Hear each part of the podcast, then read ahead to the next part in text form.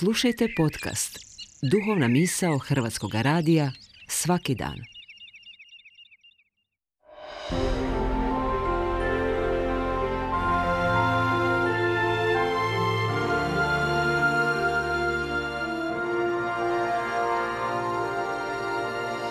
Duhovna misao. Urednica je Blaženka Jančić.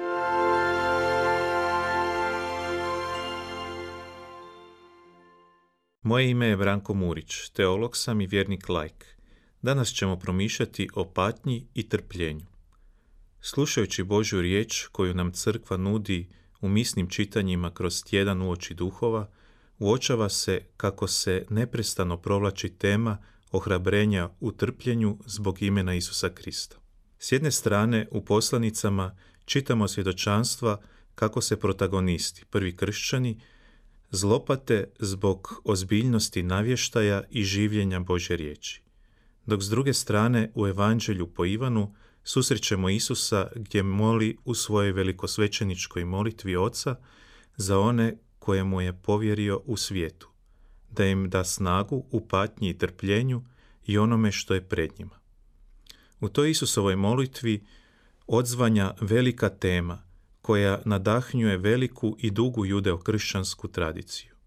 Izajina proročka slika o sluzi patniku u Isusu dobiva svoje ispunjenje i svoj teodramatični značaj i puni smisao.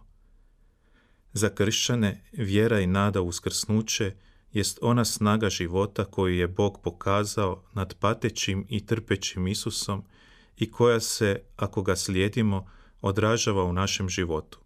To je smisao biti svjedokom Kristova uskrsnuća. Naša je povijest isprepletena i obilježena nebrojenim mnoštvom znanih i neznanih patnika i onih koji su trpjeli. Tako i danas. Mnogi pate i trpe, a da to niti ne znamo. Najviše pogađa patnja i trpljenje nevinih, nedužnih. I nema jednostavnog i konačnog odgovora na to iskustvo i pitanje. Odgovor ne dolazi jednostavno niti po vjeri. Sjetimo se samo Joba u Starom Zavjetu ili nerazumijevanja Isusovih učenika često prikazano u Novom Zavjetu.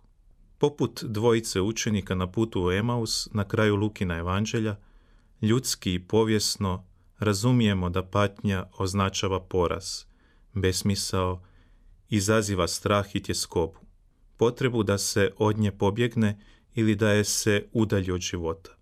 Volimo i racionalizirati patnju te iznijeti kao neku činjenicu.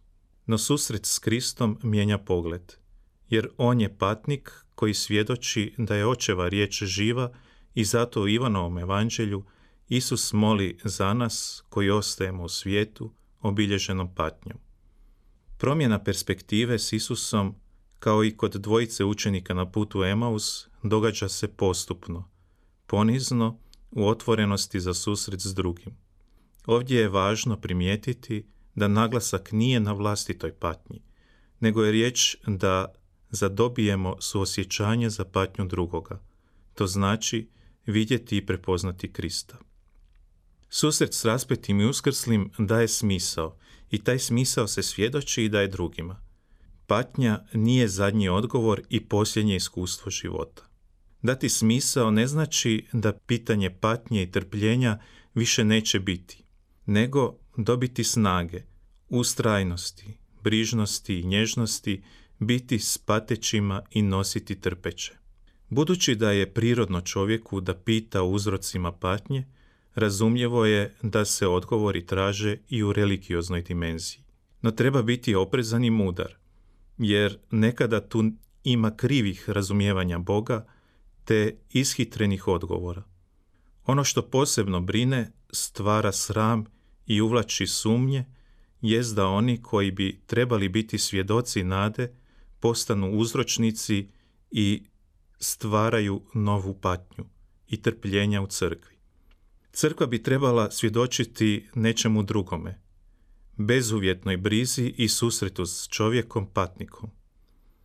Ona je dužna tražiti susret s čovjekom i biti uz patnika, suosjećati i ljubiti, vidati rane i ublažavati njegovo trpljenje. Sveti papa Ivan Pavao II kazao je u svojoj apostolskoj pobudnici spasonosno trpljenje. Rođena iz otajstva otkupljenja u Kristovu križu, crkva je dužna tražiti susret s čovjekom, osobito na putu njegova trpljenja.